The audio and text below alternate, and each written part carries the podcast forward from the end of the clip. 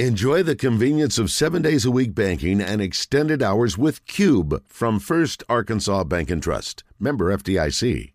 Act, acting his acting his normal acting his normal He- self. he was quite the He- Yes, he was a, definitely he was a character. He, was. wasn't your typical NFL coach, that's for sure. No, That's right. He left tickets for Elvis. Yes he Yes. did. Yes, he did. He did. Yeah, and he rode to the game on a motorcycle, and he his his pregame meal was uh, Snickers and Diet Cokes. Yeah, he was he was a different cat.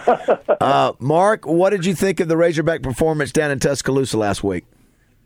I think they played extremely well, particularly in the second half. And when I was breaking the game down, when I was watching the game, I was like, you know what? How come they don't have design rollout plays for J.K. Jefferson? Because Right. with his ability to run and to break tackles, they need to do some boots, some speed, some dashes. Get him outside of the pocket since their offensive line are great pass protectors. That alleviates half of the field. And that gives them an opportunity to break one tackle and maybe gain 10 or 12 or 15 yards. But just staying in the pocket and trying to pick up yards running after that if- after, after a pass rush has already gone by him, well, that's some tough sledding for him. He did a terrific job. And they did a great job coming back the way they played. If you look at the last three games, they played ranked opponents, and they lost by a combined, I believe, 17 points. And you can't ask for more than that. And I know that this is a big game coming up with Mississippi State because it is. They've been off a couple of weeks. They've been getting healthy. And Sam said it's a, it's a turning point for us, and it should be because now you're not playing a ranked team. You're finally back at home. And this is a team that is a good team with Will Rogers, but they're not the team of old that passed the ball all over the place under Mike Leach. So there's an opportunity this weekend. We're visiting with Mark May, brought to you by Edwards Food Giant and Dugan's Pub. Yeah, Mark, the uh, the, the I think the the, the the the most improved part of this team that's giving them the chance each game is the defense. You know, they give up 21 points in the first half, a couple blown assignments, easy touchdowns. They come back and hold them to three in the second half. And so, uh, and, and we're getting ready to have Landon Jackson on our show here just shortly. He's our weekly call uh, for the Razorbacks, six foot seven, two two eighty, three and a half sacks. Uh, but just the whole defense in general has been that's been the bright spot of this team this year. Not only the bright spot, that's been the biggest surprise because coming off of last year, that was one of the bigger question marks besides the offensive line on this team. And with, with Jackson, he's moved way up on Mel Kiper's big board. I see he's like the number two pass rusher right now coming out in the draft, or possibly number one. So he's done a terrific job, and he's basically kept them in games. You know, he's a, he's a one man wrecking crew out there at defensive end. Yeah, it cer- certainly is. And you- mentioned uh, getting back on track. You must win this game. Obviously, to get to a bowl game, they got to win four of the last five, and so no room for error. But listen, think about this, Mark. They have not played in Fayetteville in five weeks. They have not played a game at their home stadium in a month. That, those, that's road wars. That that got that out of the way. But now all these games are going to be at home. You know, last time they played at home was what the loss to BYU. That's right. So That's now right. it's an opp- now it's, yeah now it's an opportunity for them to get something going. You know, you pick up a win against Mississippi State, then everybody's got to come into your backyard basically for the remainder of the season. So you've got a chance to get to a bowl game. You know, everybody's looking at the record saying, "Ah, there's no chance." There's a window there. If you get this win, you know you're right on the cusp of getting one more win, and you're right there saying, "Guys, you know we can finish this season strong and get to a bowl game. Six and six gets us in."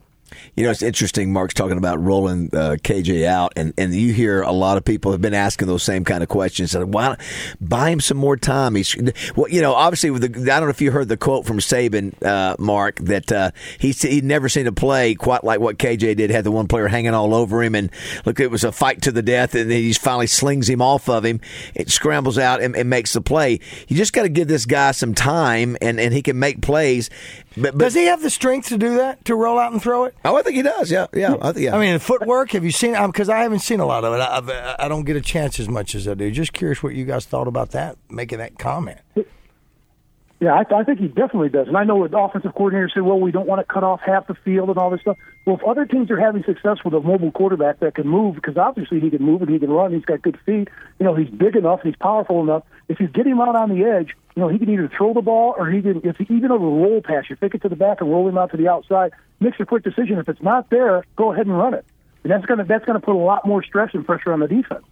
Yeah, I, I agree, Mark. It, like like I said, this is you know now you, you've you've been in two or three games you've lost, and you know you're tired of losing. These are the games you got to go out there and win it, not make it close. You're you're at home. You got a field goal kicker who's kicking who's kicked ten in a row, kicked four over fifty. So uh, they just got to take care of business and, and go from there. What do you think about Ohio State and Penn State this weekend? Well, that's going to be a great game. If, if you look at this game, Ohio State's a four and a half point favorite because they're at home. But I really like Penn State in this game, and they're they're two terrific defenses. They're two and three in scoring defense. We're going to find out where the rubber meets the road with, Ohio State. I haven't been impressed with them at all. I know they're banged up in the backfield. They've got three running backs that are banged up and a wide receiver. But if you look at Penn State, they've got the super sophomores. I mean, they've got a couple of running backs, Nicholas Singleton and Kaytron Allen, that are outstanding. And the quarterback, Drew Allar, hasn't thrown an interception all season. He's also a sophomore, 12 touchdowns and no interceptions. And not only that, they've got other sophomores sprinkled on this football team. This team is really set up for next season, but they're ahead of schedule. And I think they're going to go into Ohio State and they're going to go into the shoe, and I think they're going to win this game outright. Wow. Number three versus number seven.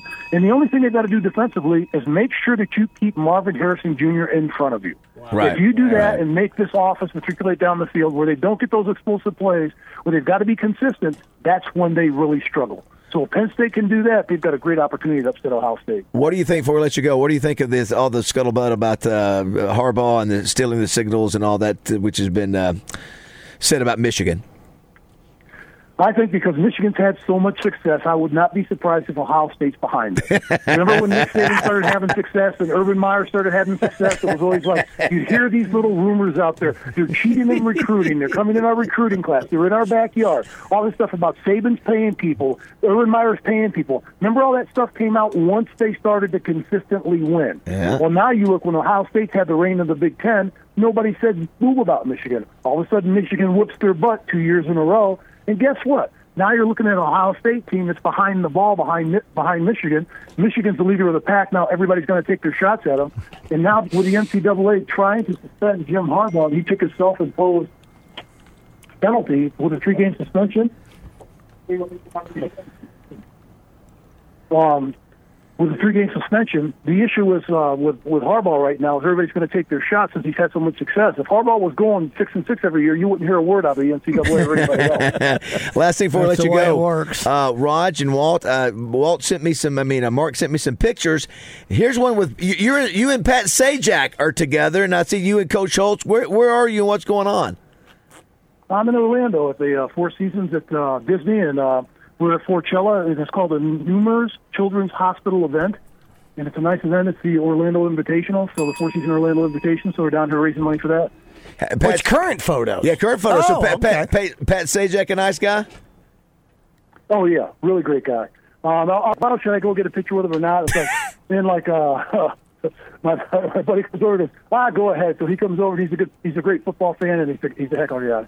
Oh yeah, I, lo- I love it. Yes. Mark, I want to give uh, uh, our uh, um, uh, super producer. Uh, Josh Neighbors an opportunity to uh, make a comment about some of the things that we did before we got you on there, which was that just like anywhere else, just like our grandfather would tell us or our dad would tell us, they'd walk to school both ways up a hill in the snow and all that. Baz was talking, Walt was talking, and and um, Josh doesn't think seem to think that the football players in your era not what I were as tough as some of the players what I said. that are playing right now. Could you have played in this era of football? Not what I said, Mark.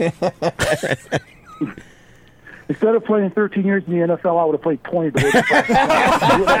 we would have had training camps with, with three practices per day on a training camp, with full pads, going out in full pads like five days a week at training camp for Oh, like my six weeks at a time. Load And management practice stuff, During the yeah. regular season, full pads on Wednesday, full pads on Thursday, Uh. and sometimes full pads on Friday. Where now they only hit one, they're only in full pads one day a week now, and that's if they're in shorts and helmets, helmets and Uh, shells. now. they they So take much better care, game. much better care of players Well, today. and I wanted Josh to hear it from one of his heroes from the Washington a lot of Redskin Commanders. I have a lot of respect for what you did for my favorite franchise. I Attaboy. respect you and the rest of the players in the Washington Redskins. Welcome back, Josh. Welcome back. Thanks, Yeah. Mark. Defensive guys clubbing offensive guys in the head. You know that that, that used anymore. to that Oh, used to not God. that used to not be a foul. no. Yeah, didn't Landon Yeah, Jackson get yeah. the Bednarik Award? And Bednarik- that was yeah, the player of the week, yeah. And didn't he? Wasn't he the one? Isn't Bednarik the one that was standing Oh, yeah, over? but uh, yeah, uh, but would knock your head off. uh, yeah. uh, for what's his name? I can't remember the football uh, player. Uh, the quarterback. Uh, Kathy, no, Gifford, Frank Gifford, Gifford. yeah. Went he over He Gifford? did. Knocked him out. uh, Mark, great stuff as always, buddy. Appreciate it. Have a great weekend. Uh, Thanks, Mark. All right, guys, you two take care. Have a good one, guys. Bye, Bye. buddy.